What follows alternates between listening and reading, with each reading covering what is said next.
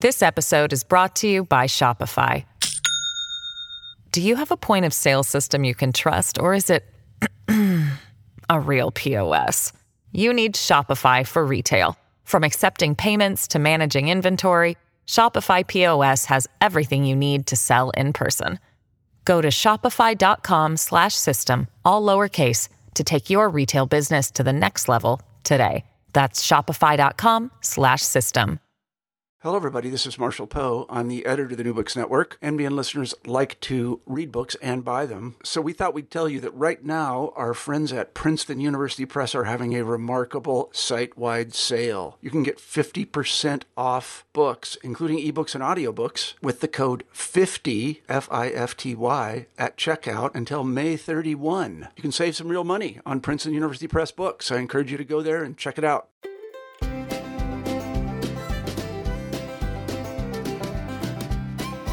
Welcome back to New Books in the American West, part of the New Books Network. I'm Stephen Hausman, your host and visiting instructor of history at the University of Pittsburgh. I'm speaking today with Jani Lahti. Doctor Lahti is an Academy of Finland Research Fellow and Adjunct Professor of History at the University of Helsinki and is the author of several articles and books, including Wars for Empire, Apaches, the United States, and the Southwest Borderlands. We'll be discussing his newest book today, The American West and the World, Transnational and Comparative Perspectives, which came out just this year in twenty nineteen with Rutledge. Uh, welcome to the New Books Network, Jani. Thanks, thanks. Uh, great, great being here. Thanks for invite, inviting me here and uh, looking forward to this. Why don't we begin first by just hearing a little bit about yourself? What's your background in the academy? How did you get interested in history generally? And more specifically, how did you get interested in the history of the American West? About history in general, I think I've been always in, interested in history in some form or another, uh, especially the American West. When I was a kid here, growing up in Finland uh, in the in the eighties, uh, they used to be they used to show westerns on T V regularly. There was a lot of Western comic books here that you can read, and I certainly did my fair share of those. Uh, there's a lot of Western toys, these miniature figurines, and all that kind of stuff because you can play Western themed. Uh, Uh, kids, kids can play Western team plays. It's it's it's it's it really has changed a lot uh, uh, compared to this day. Now we uh, now we're having uh, video games and all that kind of stuff that seems to uh, be less and less things about or the Westerns. But when I was growing up, Westerns were a big big thing in Finland, uh, and of course the, uh, what you can see on T V was uh, there was two channels and. If they, one of them showed the Western, so you you, you didn't have a much a lot of choices back then. Uh, but I was very uh, very much a Western enthusiast as a, as a kid. Uh, and after high school, I there was a couple of options. One of them was history, and I managed to get in at the uh, accepted at the University of Helsinki. And at the University of Helsinki, there was a couple of very influential professors at the time, especially Marco Henriksson, who has been really a, a kind of, if you want to use the word, pioneer in Western history and in American history in general here in Finland. So his influence was, was really crucial. And they had these kind of, they understand they still have Fulbright uh, prof- visiting professors. So one of them was John Wonder from the University of Nebraska, Lincoln. And and of course, he's a big name in, in Western history.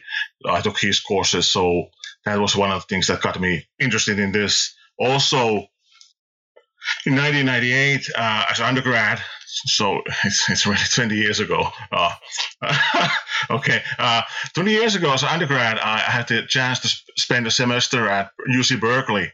Uh, there was this Western graduate seminar that I somehow managed to get myself into, although I was an undergrad, uh, taught by uh, Professor Kirby Klein. And that was probably the best best university course I've ever been to, and it's just got this this having these these people around me, these these great Western historians that, that got me got me into this uh, into this field. Uh, did my PhD uh, in two thousand nine. I've written uh, and authored four books since then. Uh, the first ones were on, on the Southwest Borderlands and the Apaches and the U S Apache Wars. Uh, uh, using post-colonial theory and later uh, just kind of this kind of new, new military history.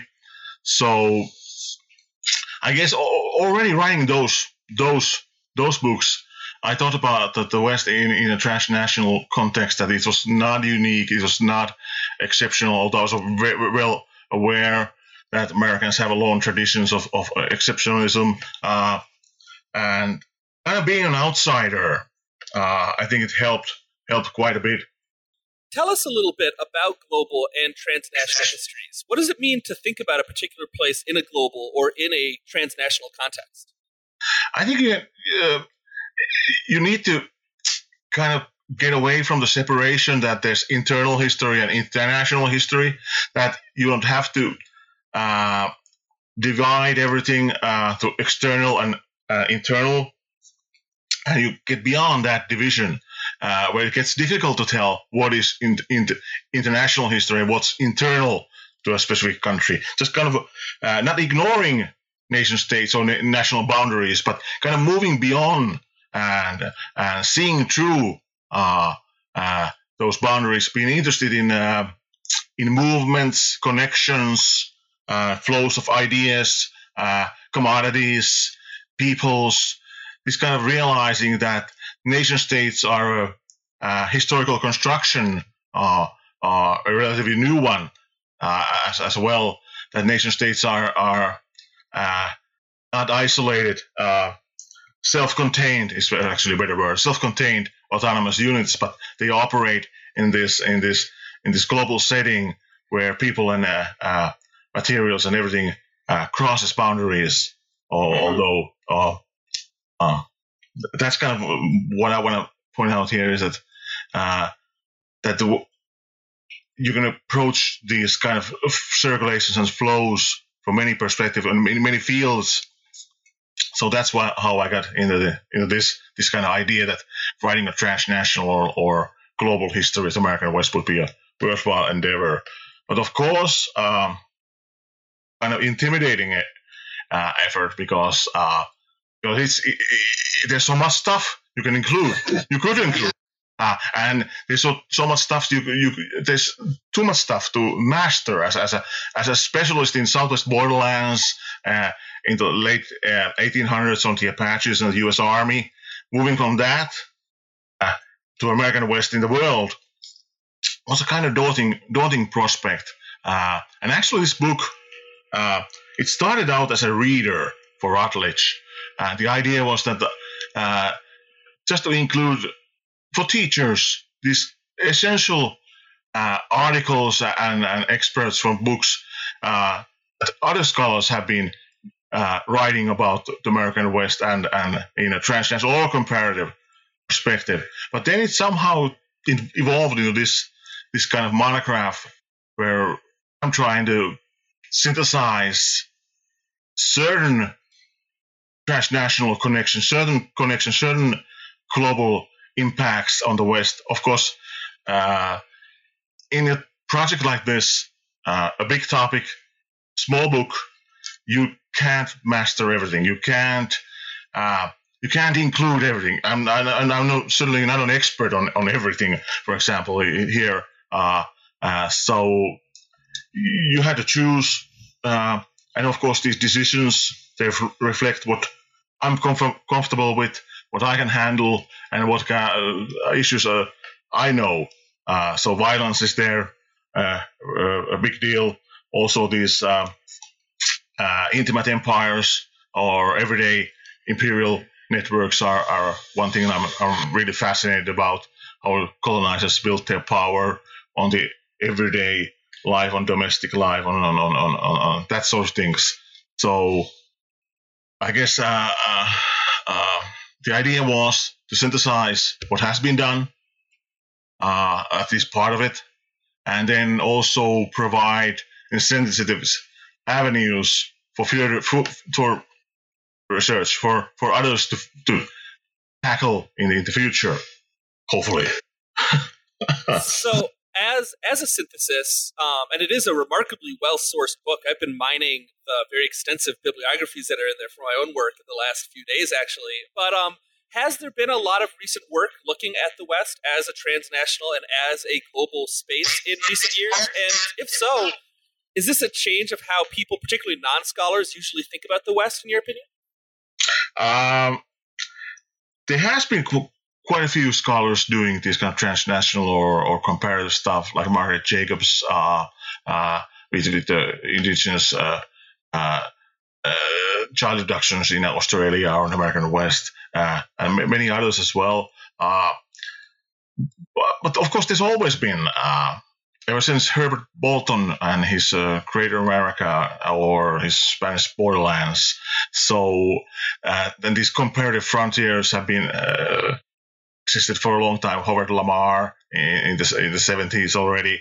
Uh, so is there more? Uh, I think yes, but is it unique in this time and place? No.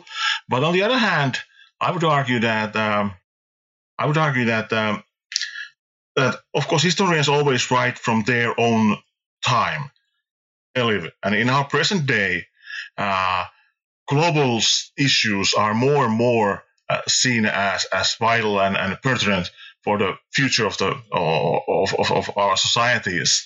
The climate crisis, uh, the refugee refugee issues uh, on the U S Mexican border. Uh, on the Mediterranean here in Europe uh, and elsewhere, uh, as, as as more and more people inhabit the planet, uh, we have all, all these connections uh, with improvements in technology.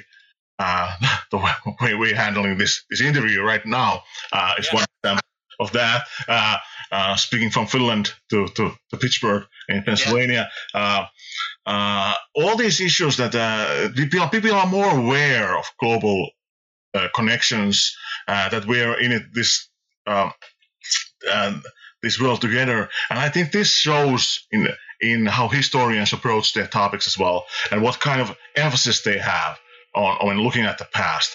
They uh, we uh, tend to.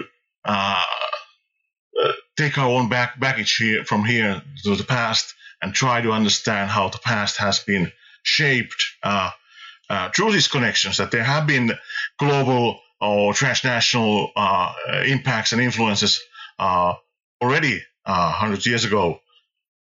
This is not globalization, if you want to use the term, uh, not a unique modern phenomenon, or at least it has earlier precedents uh, that it uh, it has this kind of root system uh, uh, in earlier times. Well, let's talk about that root system as you as you put it. And I'm interested. Let's get into the book a little bit, because you start off pushing the chronology pretty far back. And I'm curious, what are some of the earliest ways that the American West has been a global place, a global zone? And I'm thinking particularly here in terms of movements and migrations, where it has a pretty long pedigree as a people. as people have moved into and moved through this place from elsewhere. Can you tell us a bit about that? Sure. Uh, can I about go back to the to the previous question still? Because I, uh, yes, the other section, uh, how non-scholars think. Uh, yeah, yeah. Because there's, there's a clear uh, division there, in, in my view, although more and more people are aware of, of, of, of bigger, for example, environmental issues and all that kind of stuff. Uh, for, for American West, still the public image of American West is still very much this exceptional American uh, birthplace of kind of American identity, birthplace of what Americanness uh, means. Uh, there's, of course, clear examples how politicians use the West uh, uh, as uniquely American uh, uh, idea.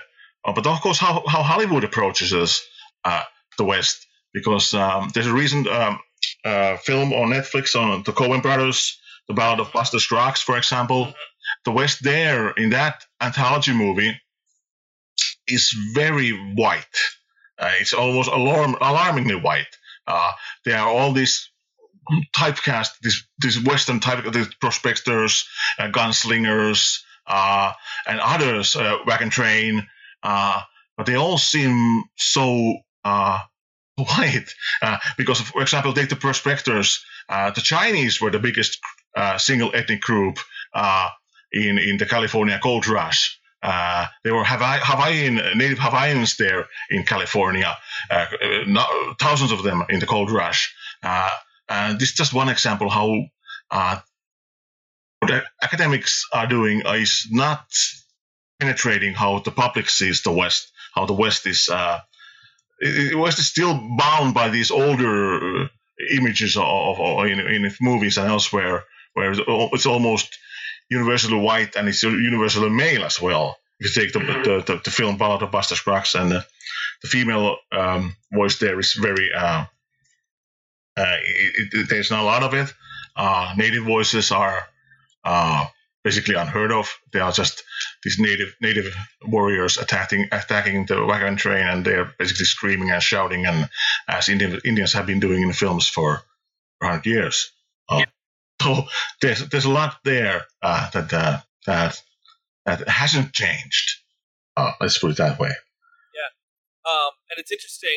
You bring up the Ballad of Buster Scruggs, and you can compare that to an extent to a, a popular new video game, Red Dead Redemption two, which my understanding is that it has its own issues, but that it does portray the West as at least a somewhat more international place. So it also kind of depends on what media you're looking at, how much this idea about this new idea of the West that scholars are pursuing, how much it filters through into the mainstream public. Okay, that's that's an interesting point. I, I don't know any of that video games, so so but that that's a good point to make. Yeah, yeah. Of course, not every movie or not every T V series approaches it the same way. Uh, uh, uh, uh, there are differences, of course, but still, uh, kind of disappointed with the with the Coen Brothers because they are my one of my favorite filmmakers. So, uh, well, enough of that. So, yeah. uh, so. Uh, yeah, sorry, I was just going to reiterate the question, sure. um, which is, what are some of the earliest ways that the West can be looked at as a global zone, particularly in terms of movements and migrations? If you want to go really back in time, of course, there's the, the native migrations over the Bering Strait and from, from Siberia to North America. And that's one way of, of, of, of course, understanding a transnational movement in the West, uh, as I briefly mentioned in the book. But um, if you want to step a little closer to our modern day, uh, of course, there's the, what the Europeans uh, brought to the West. Uh, the European empires, uh, let's take the early eighteen hundreds, for example. Uh, European empires, not only the British or the, or the Spain, Spaniards, uh, but also the, the French and the, the Russians were basically competing for the West, as, as, as we define the West today. Uh, And they had these different influences, different uh, motivations of being there. Uh, and they brought all sorts of international things or transnational things to the West. For example, horses.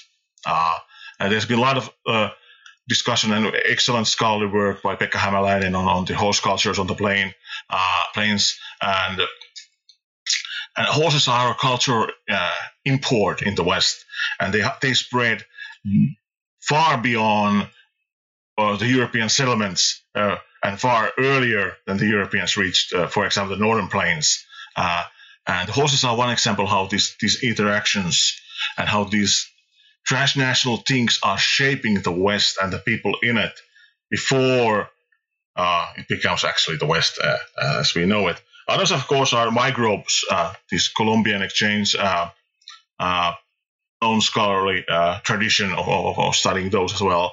Uh, How microbes, uh, uh, diseases impact and, and, and shape shape shape the the West uh, and all all all of, of America's uh, in advance of the European settlement.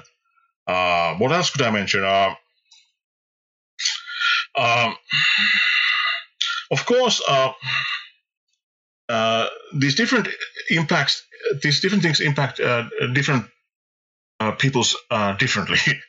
Put it that way. Uh, Uh, the fur trade is one example how the West is uh, connected to the world, uh, and it's of course it, it's very very different kind of fur trade cultures involved uh, within the West. For example, the Pacific Northwest uh, uh, in the late seventeen hundreds, uh, early eighteen hundreds, there's a lot of a lot of European powers competing once more about the, the, the potential in seal furs and and, and and trade and commerce, and the natives are. The natives are act, uh, active participants in this. Uh, they uh, not only supply hides uh, for, for the European uh, vessels, uh, but they become very expert in, in bargaining. Uh, they know how to mani- mani- manipulate the European uh, traders. Uh, many natives also hire uh, get hired on these European uh, ships, and they sip, uh, sail uh, to Hawaii, uh, to China, and and. The idea that we have Native Americans uh, on board a European vessel, a trading ship uh, in China is, is something that some, somehow clearly manifests this, this kind of transnational movement in my way, in my understanding that that the West was really uh, exceptionally transnational. Also, one ex- other example I want to point out is the, is the Japanese sailors I mentioned in the book.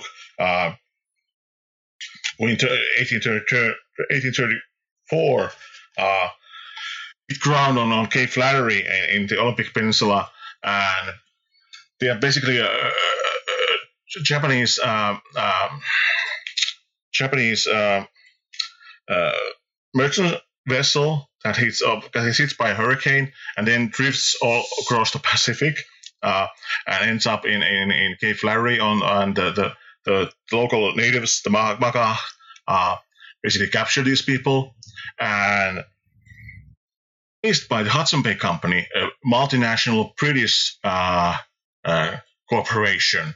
And after they, they're captured by the, the Native Americans, these Japanese sailors uh, are shipped by these British uh, company ships to Europe, and they are on, on China, and, and, and uh, as to my understanding, they never reach home. But uh, we, once more, we have these uh, we have these Japanese sailors who accidentally end up in the West, but they end up in this mixed uh, and transnational zone where fur trading is, is has been going on for for a number of years already, and how they they kind of uh,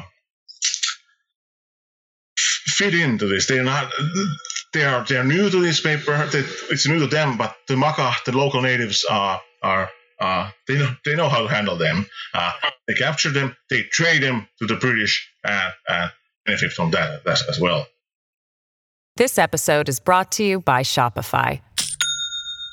Do you have a point of sale system you can trust, or is it a real P O S? You need Shopify for retail, from accepting payments to managing inventory. Shopify P O S has everything you need to sell in person.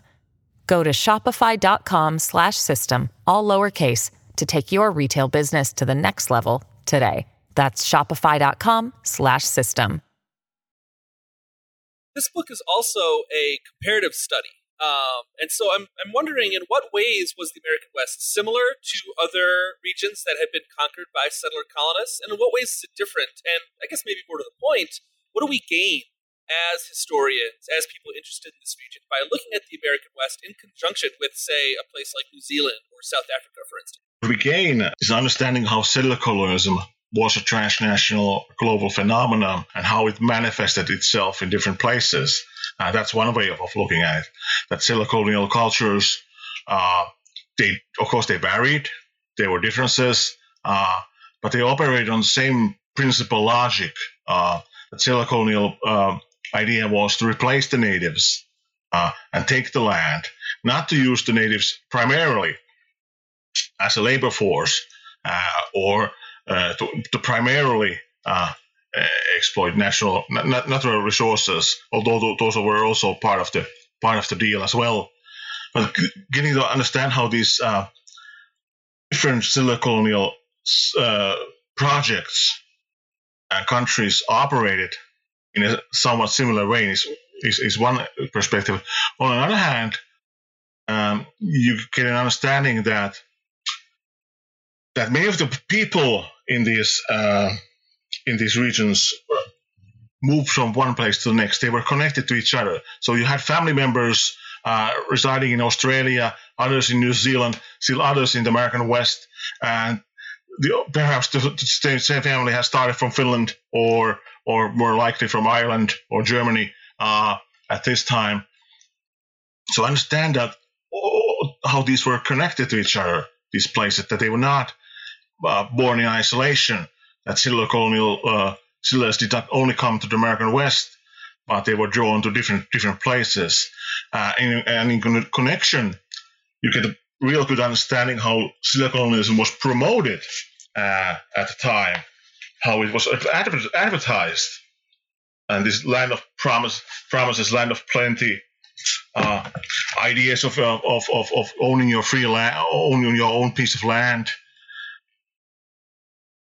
the Homestead Act and, and the American West, but it happened elsewhere as well. Similar kinds of advertising was going on, in, in, for example, in Brazil even, or in Argentine, uh, not to mention South Africa or New Zealand, that they were trying to lure, lure settlers uh, uh, to these regions with kind of these similar types of images of, of owning your own land, of of of of, of, of, of making it rich, or, or kind of Edenic paradise images. There's a lot of these promotional materials, for example, from Canada, Canadian prairies, that kind of uses uh, the imagery uh, to itself, and even names one of these uh, many of these books as the next best West or the last best West, or uh, so it's kind of eating on this this notion that there are these regions, not just the American West, but others in the world as well, where you can uh, achieve similar kinds of, of, of life goals and, and make your dreams come true. Of course, re- realities are also very different, uh, but they are so also in the American West, uh, and, and and this kind of ideas. Also, one of the things I'd like to mention is this discussion of immigration in Europe, especially in German contexts. They replace the immigrant term with, with Auslanddeutsche, which is basically Germans abroad in the in the mid eighteen hundreds. And this kind of I- idea that you remain German wherever you are, if you are in, in, in China, if you're in Australia, if you're in New Zealand, if you're in Brazil, if you're in Colorado, uh, you're still an Auslanddeutsche. Uh, and these kind of, um, kind of con- connections uh, are very uh, interesting in my view. And also uh, the idea that you are Deutsche, you are German. Uh, the people who actually moved from Bavaria or or Hessen or Baden, uh, whatever region in Germany, they did not necessarily see themselves Germans at the time when they were moving uh, to Canada or American West. But on later on, this kind of, kind of this national ethnic identity developed uh, among those those immigrants, and this kind of national belonging. It's kind of ironic because uh, you're not living in Germany anymore, but you're still starting to identify yourself as a German, not as a as a as a, as a Bavarian or whatever uh, local uh, culture you want to use. And also the settler colonial idea is very important in my perspe- perspective because people moved from back back and forth. They went from one settler colony to the next. Uh, for example, people crossed the Canadian and the U S border several times. Uh, they could, uh, and many of also could move from Canada to U S West uh, to Australia and then back home. Uh, this was one of the things that, uh, uh, in, in different contexts, sure, but later on in the early nineteen hundreds, that my paternal great grandfather did. He left Finland because there were no jobs here, uh, and he moved on on, on to uh, Michigan for a while, uh, and then moved further westward. Uh, I think it was Minnesota, uh, if I'm not mistaken. And then after a while there, there was the option of, of bringing his family from here to Minnesota or returning to Finland. And he, he got back. It's kind of lucky because uh, my grandmother was born after he got back. Uh, but it's kind of different um, movements, different kinds of uh, uh, uh, things that cross borders. One of the more obvious examples, perhaps, is as communications, uh, letters. Uh, we don't write letters anymore. We write emails, but they're basically electronic letters. Uh, but in the eighteen hundreds, almost every European family knew someone who was in one of these settler colonies or had a close relative, uh, their own these settler colonies, and they were in... Uh, very voluminous exchange of letters and, and connections where people were uh, uh, offering their views of how was life there, how was life that, in that place. And people also made these recruiting trips from, from Australia or the American West back to Europe and try to recruit their relatives. And often the migration processes were this kind of step or a chain migrations. So there's a lot of there's a lot of stuff here, and uh, and. Uh, And it's it can get quite uh, overwhelming even, uh, and I've try to put quite a bit on this this small book. Hopefully, not too much. Uh, but but, but, but uh, uh, it gets kind of bewildering, these kind of different uh, uh, the connections, because uh, when I was a kid growing up, and it, the skills, the school system that I I uh, participated in, it, it, everything was taught uh, based on nation states. There was Germans, there was Russians, there were Finns, uh, there was Americans, uh, and these kind of worked as autonomous units, uh, competing with each other or uh, or uh, allying with each other. And these nation states were the, the prime units of how history was conceived in in, in Finnish schools back then, and in some ways still is. Uh, but you can start thinking about uh, differently. And this, this is what this book offers, and what transnational history offers is one way of looking at the past. It's not necessarily more correct than any other way, but it's one way of understanding how humans have uh, acted and interacted in, in, in the past. Uh, that was a long answer, that one. There's a great line in the book that I found very striking. You say that histories of violence seldom follow the boundaries of the nation state. Can you uh, unpack that a little bit for us? How does the West, the American West, illustrate the transnational histories of the violence of, say, settler colonialism, for instance? Uh, once more, we have many different ways of approaching this. Uh, of course, violence crossed borders in, in, in concrete manner in the Southwest, where the Native Americans, the Comanches, and the Apaches were engaged in transnational raiding on the Mexican side.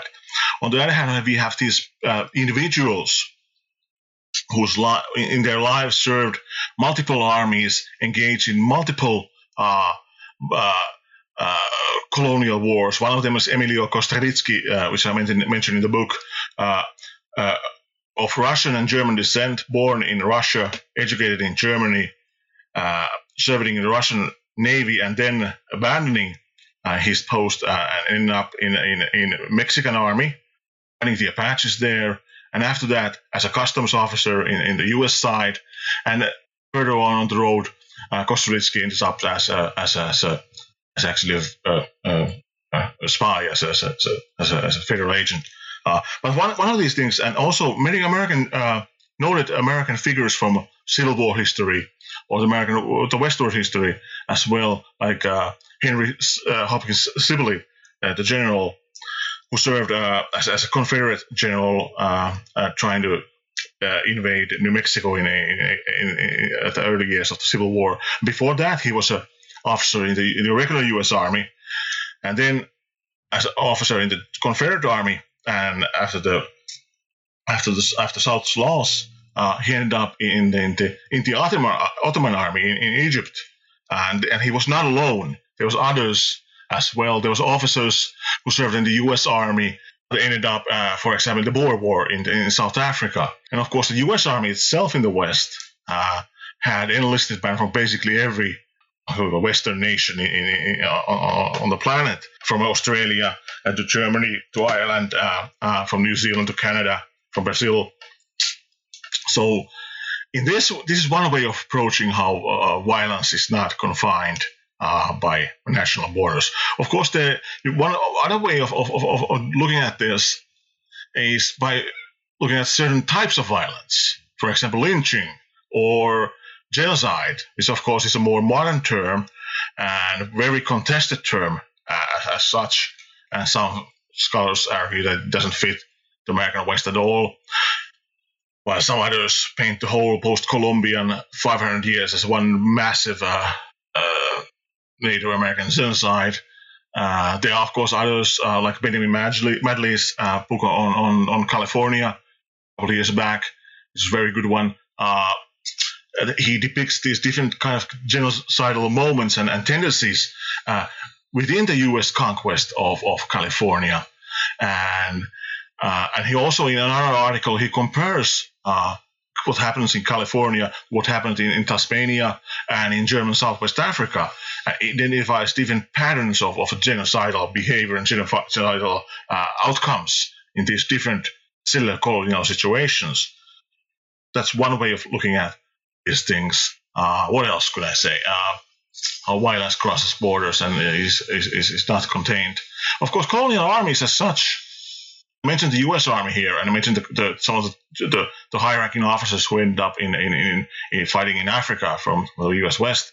Uh, but of course, colonial armies as such are very multinational uh, uh, groupings of men.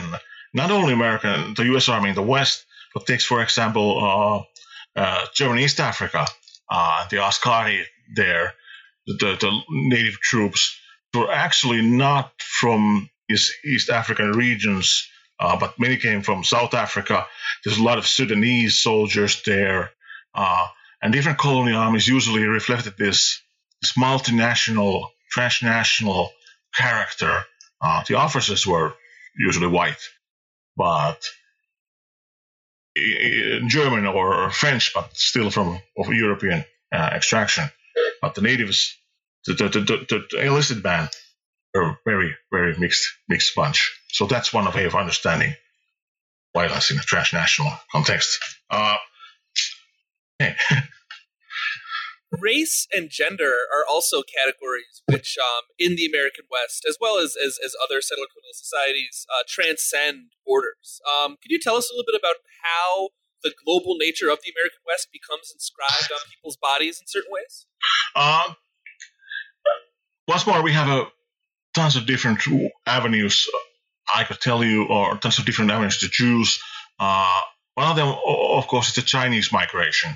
Uh, Uh, most Americans know that the Chinese were essential in, in California agriculture or in building the, the, the transcontinental railroads. But most don't realize that at the same time that the Chinese entered, for example, entered the California gold rush, there was th- thousands of Chinese in the Victorian gold rush in Australia. And they were, uh, as slavery became... Uh, banned in different empires, it was usually the Chinese who ended up uh, replacing the, the, the African uh, uh, slaves in, in, in as, as a labor force, uh, whether it was uh, German Samoa, uh, German uh, Guinea, or uh, South Africa once more. Uh, and this also drew these settler colonial nations together uh, in uh, curtailing um, uh, Uh, Chinese immigration. The, the Exclusion Act in the U S from eighteen eighty-two is basically the first major uh, exclusion act targeting a certain ethnic group, uh, barring certain ethnic group from entering the West. But similar kinds of legislation uh, inspired by the American uh, Chinese Exclusion Act was, was also uh, uh, uh, in Canada, Uh, in South Africa, of course, in Australia, by, by the turn of the century, the whole white, white Australia policy became basically the no, national norm. Uh, and it was also targeting Chinese immigrants. So that's one way of understanding how race uh, is a transnational phenomenon uh, uh, in a pre-World War One times. Of course, the Chinese were the first, first uh, grouping of people who were termed as illegal aliens or illegal immigrants in the U S, uh, uh, which is so so um, so relevant today, the terminology and all this discussion pertaining to, to Latin American immigrants in the U S or African or Middle Eastern immigrants in Europe. Uh, but that's one way of understanding. I don't, I don't, I don't, another way uh, which I want to bring up is, of course, this uh, portability. Uh, or, or the global portability of, of, of middle-class cultures, white middle-class cultures.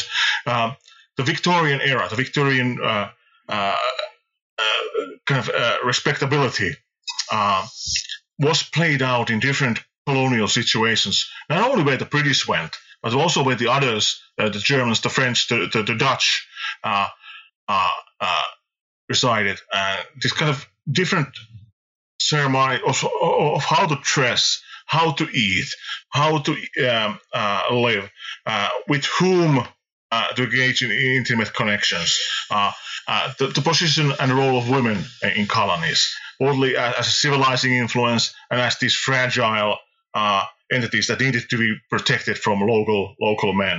Uh, is very similar kinds of, of, of ideas and patterns of, of experiences and behaviors in different colonial situations pertaining to white uh, middle-class cultures. And this applies to the American West as well.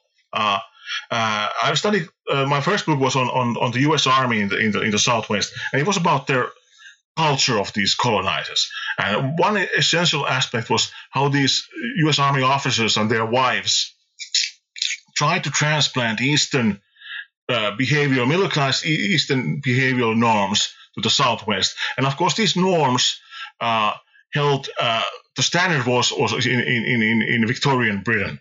And these middle-class ideas of uh, uh, to the West, and West also is, is part of this this process. Uh, this great book by by Verity McInnes uh, on, on on on the army officers' wives in the in the American West and in British India, and she shows uh, in, in a wonderful manner uh, how, how these women uh, gained role as these as these guardians of, of, of middle class respectability in both places, how they operated, uh, orchestrated the home uh, as a site to show their class, to show how they could live a respectable white li- live lives uh, how, wherever in the world they were.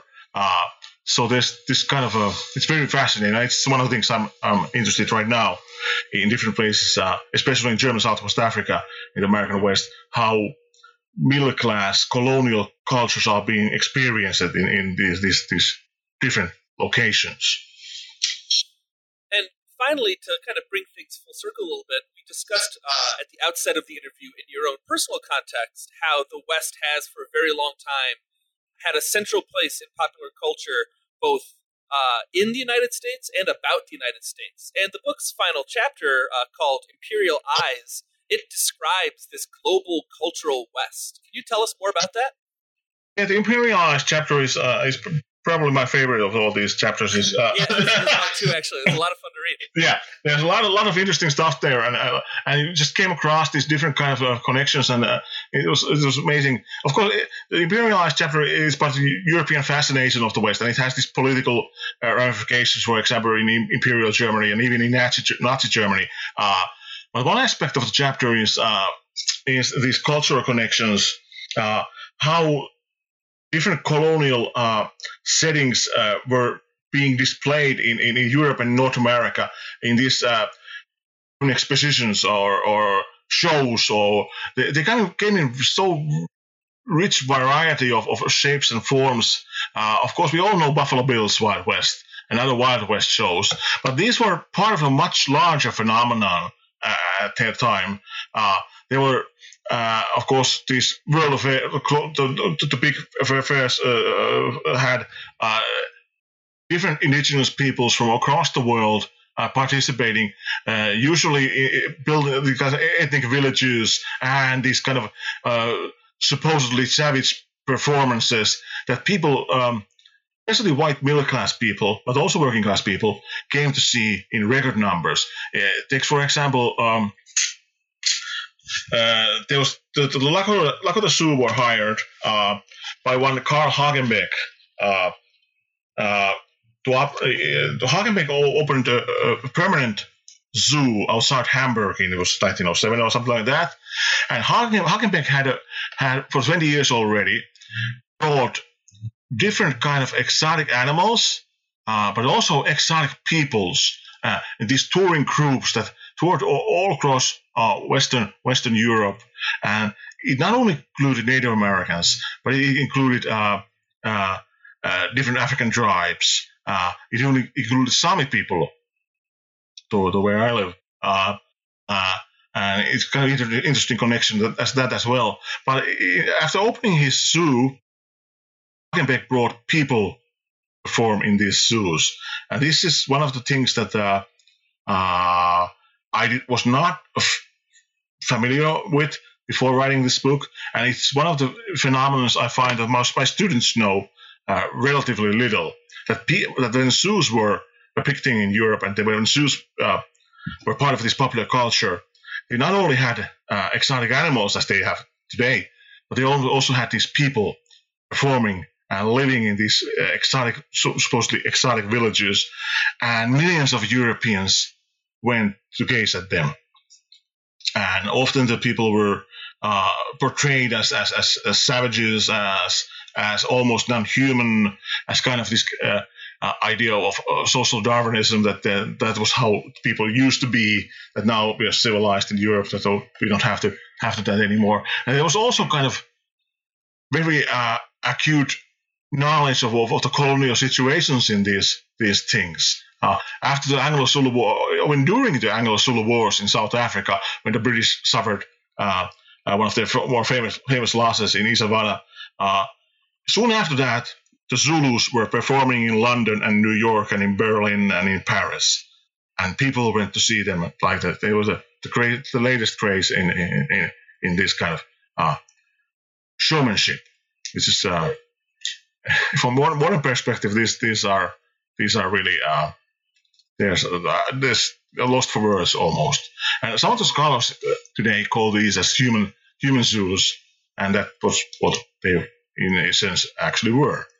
So that one one perspective on this, on these uh, imperial eyes, uh, how how popular culture was shaping. But of course, there are others as well. Western movies, there are Western uh, novels. Uh, James Fenimore Cooper's um, Last of the Mohicans is, is still alive and well in, in many ways, especially uh, uh, in different parts of, of Europe. Uh, reprints, television series, all these things are happening on, on these old novels. Buffalo Bill was, of course, a dime novel hero before he was a he was a showman.